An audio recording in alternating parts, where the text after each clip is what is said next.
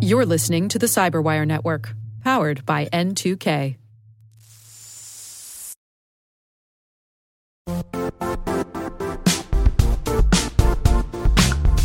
Don't struggle to align your organization's cybersecurity with business risk. Get the only solution that goes beyond reacting to threats with vulnerability and risk monitoring. You need the next evolution of MDR, and only Critical Start delivers it. Critical Start doesn't just monitor and respond to threats. They put you in control by detecting suspicious activities, quickly responding to contain threats, and identifying your most critical assets and protecting them against vulnerabilities and exposures. With continuous visibility, expert guidance, and measurable risk reduction, Critical Start has redefined what it means to manage cyber risk. Demonstrate provable security maturity to your leadership while positioning your program to achieve the greatest risk reduction per dollar spent. Stop fearing risk and start managing it with Critical Start. Visit criticalstart.com and request a demo today. That's criticalstart.com.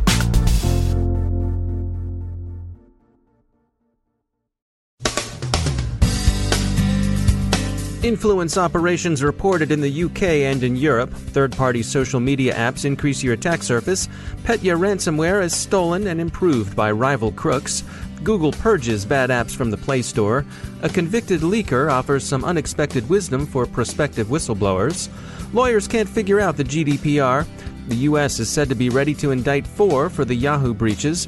And we bid a respectful farewell to Becky Bace, one of our industry's thought leaders.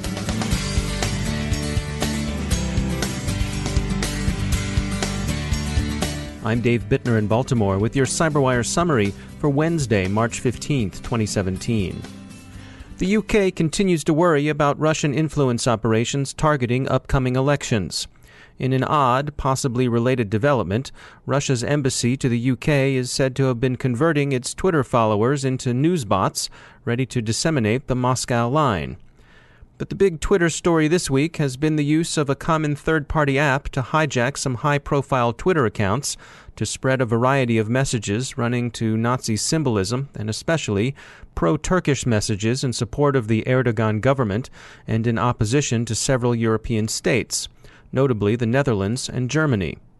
The enabling vulnerability the hijackers exploited was in the third party Twitter Counter app. As its name suggests, Twitter Counter is used for keeping track of a Twitter account's followers, but it did so at the cost of some pretty extensive permissions. Twitter Counter requested both read and write access to your account in order to tote up your followers. Why it asked for write access is unclear, but one of its victims, security expert Graham Cluley, speculates that the app's intent was to facilitate some self promotion. In any case, Twitter Counter has blocked its own ability to write, which the company believes should take care of the issue. The campaign was crude and implausible, but probably had some effect.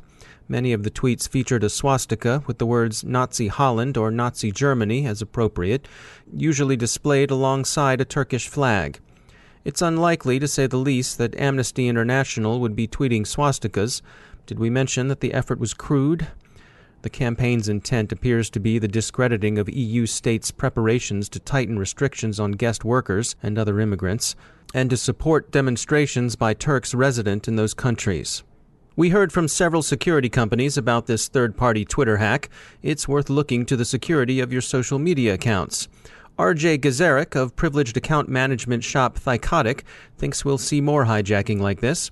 Social media accounts provide a high profile way of getting a message out, and as cyber operations increasingly serve influence operations, attackers will devote more attention to account hijacking. Nathan Wenzler of AsTech noted that the incident shows a typical attack sequence. Start with a vulnerable app, then pivot into your ultimate objective. He advises reviewing the applications you've connected to your Twitter account and removing anything you don't use, and especially anything you don't trust. And of course, keep an eye on your Twitter timeline to see what's showing up there. The messaging was generally aligned with Turkish government policy, but whether it was a state directed attack, a state inspired attack, or patriotic hacktivism isn't immediately clear. There's also news from the criminal world, courtesy of researchers at Kaspersky Lab. The code for Petya ransomware, a strain of malicious code that's long been familiar, has been stolen and improved by a rival gang. The new variant is circulating as a Trojan called PetrWrap, which installs Petya on machines in enterprise networks and then modifies the malware on the fly to suit its purposes. The emergence of PetrWrap is being taken as a sign of increasing competition among criminal gangs. Signatures for the new ransomware are being developed, but as Matt Kingswood of the managed service provider IT Specialists told us, there's no fail-safe way of recognizing and preventing ransomware. Your best bet is regular, secure backup. ESET found some 13 malicious Android apps designed to steal user credentials and paycard information. They notified Google, which has purged the bad apps from the walled garden of the Play Store. Yesterday was Patch Tuesday. Microsoft issued 18 bulletins, 9 critical. It also has continued to issue its patches in their old familiar form. Redmond evidently will delay the promised new style of patching for at least another month. Adobe has also fixed seven issues in its Flash player. When a private company discovers they've been hit by a cyber attack, there's often an understandable desire to publicly name the attacker. That's known as private sector attribution. Justin Harvey is Managing Director of Incident Response and Threat Hunting at Accenture Security, and he wonders if it's time to stop bothering with private sector attribution. It's really difficult when you are working these investigations to have empirical evidence or have forensically sound evidence that someone has done something to you. There's the, the internet saying, on the internet, uh, no one knows you're a dog. Mm. And in this case, for attribution, there's no way to empirically or forensically prove you're a dog or not, meaning a company thinks that a nation state or a criminal entity has attacked them based upon the malware, based upon their tactics, based upon what they were looking looking for or the searches, but you have to remember all of those can be imitated. Most digital information can be reproduced in such a way that it could appear that it is that adversary, but it's actually another adversary masquerading as that entity or party. What about the notion that there's something to be gained by naming and shaming? That hasn't worked to date. I mean, we've seen that with uh, President Obama uh, naming and shaming and indicting Chinese PLA officers. We've seen President Obama publicly accuse certain nation states of cyber espionage, but it, nothing really uh, moved the needle on that until he confronted President Xi Jinping in person about it uh, in September two years ago because there's been so much talk about attribution, and I'd like to point to some of the cases last year around the election where you have a case where there are the yes sayers or you have the accusers and then you have the naysayers. And the naysayers whether they were right or wrong brought up very interesting scenarios around false flag operations essentially masquerading your operations to lay the blame on someone else. And because there's been so much awareness around this, I think that nation states and adversaries out there are going to take advantage of this, and you're going to find false flag operations to be the norm because as an adversary, why would you create malware and compile it in your own time zone and have your own natural language? It's very easy to compile it in a different time zone and insert some Cyrillic or Chinese characters, and then voila, now you're this other adversary. And with the proliferation of malware as a service and malware toolkits you can buy off the web, you can take that one step further. So I would I would look to that to be one of the signs of essentially the cyber landscape or the cyber uh, field of battle is changing with the sign of the times. That's Justin Harvey from Accenture Security. In the UK, attorneys aren't sure whether the GDPR is legally binding already in advance of its formal implementation next year. In a breaking story, the U.S. Justice Department is said to be preparing indictments of four individuals in connection with the Yahoo breaches, especially the loss of data for 500 million accounts in 2014. One of the hackers is said to be resident in Canada, the other three are thought to be in Russia. And in even more recently breaking news, Russian authorities are said to have charged at least one of the three who are in that country with treason. They say he was spying for the Americans. The Vault 7 story is still developing, but there's little new today. Wired does have an interview on leaks, however, with former CIA whistleblower and convicted leaker John Kiriakou about whistleblowing. His surprising advice to prospective leakers don't go directly to the media. Take the matter up with your chain of command first, then lawyer up. And finally, we close on a sad note. Our friend Becky Bace passed away yesterday. We offer our condolences to her family. Becky was not only a researcher of distinction, but a friend and mentor to many information security professionals. She'll be missed. We've lost a founding figure.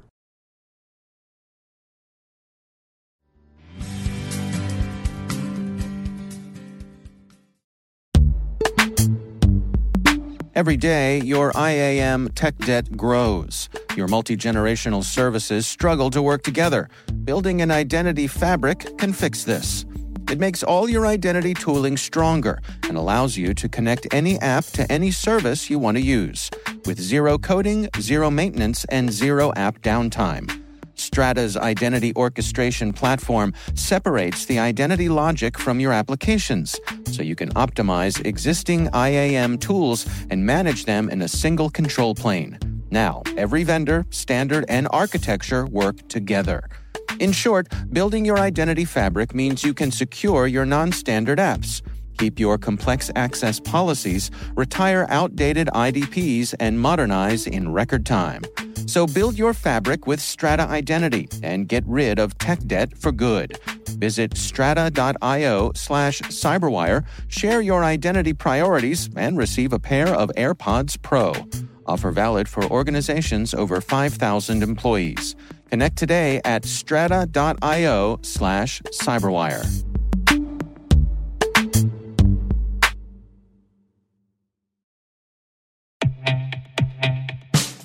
And now, a word from our sponsor, Syxsense. Syxsense provides award winning cloud based automated endpoint and vulnerability management solutions to streamline IT and security operations. With its advanced platform, businesses gain complete visibility and control over their infrastructure, reducing IT and security risks and optimizing operational efficiency. With Syxsense, you'll get real time alerts, risk based vulnerability prioritization and remediations, and an intuitive automation and orchestration engine so you can focus on your core business goals. Confident in the knowledge that your enterprise is secure, compliant, and running smoothly. To learn why enterprises choose Syxsense, visit syxsense.com.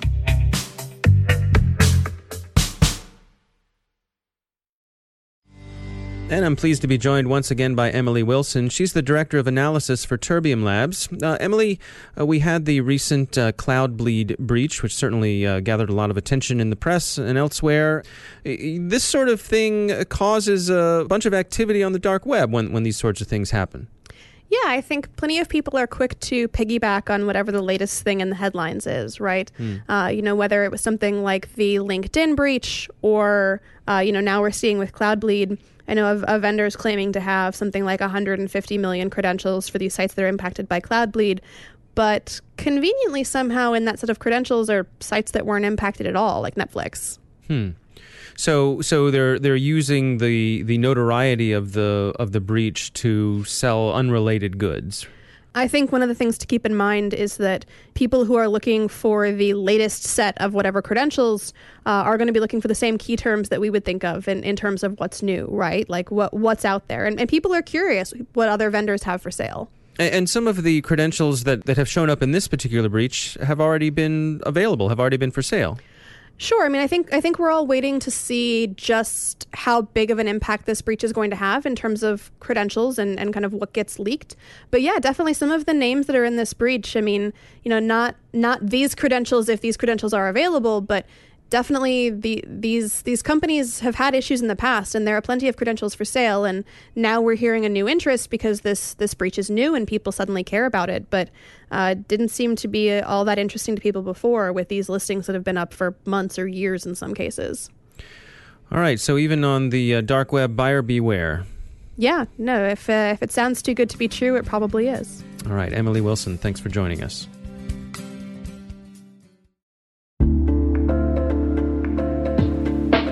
Are lengthy security reviews pulling attention away from your security program?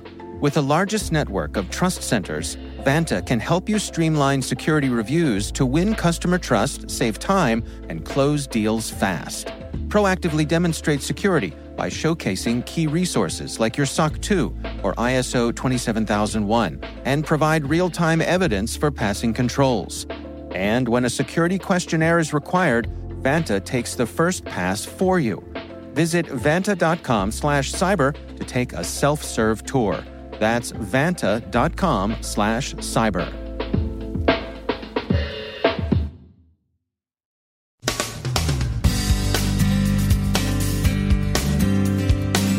And that's the Cyberwire. We are proudly produced in Maryland by our talented team of editors and producers. I'm Dave Bittner. Thanks for listening.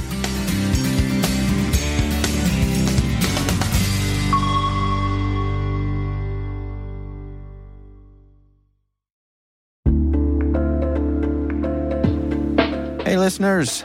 We're always looking for ways to improve the N2K Cyberwire network and maintain the intelligence driven news experience that keeps you in the know on the latest developments in cybersecurity. We've launched our 2024 audience survey and would love for you to take a few minutes to share your feedback. And hey, there's even a chance to win a $100 Amazon gift card if you complete the survey. Visit cyberwire.com slash survey. That's cyberwire.com slash survey and share your feedback now.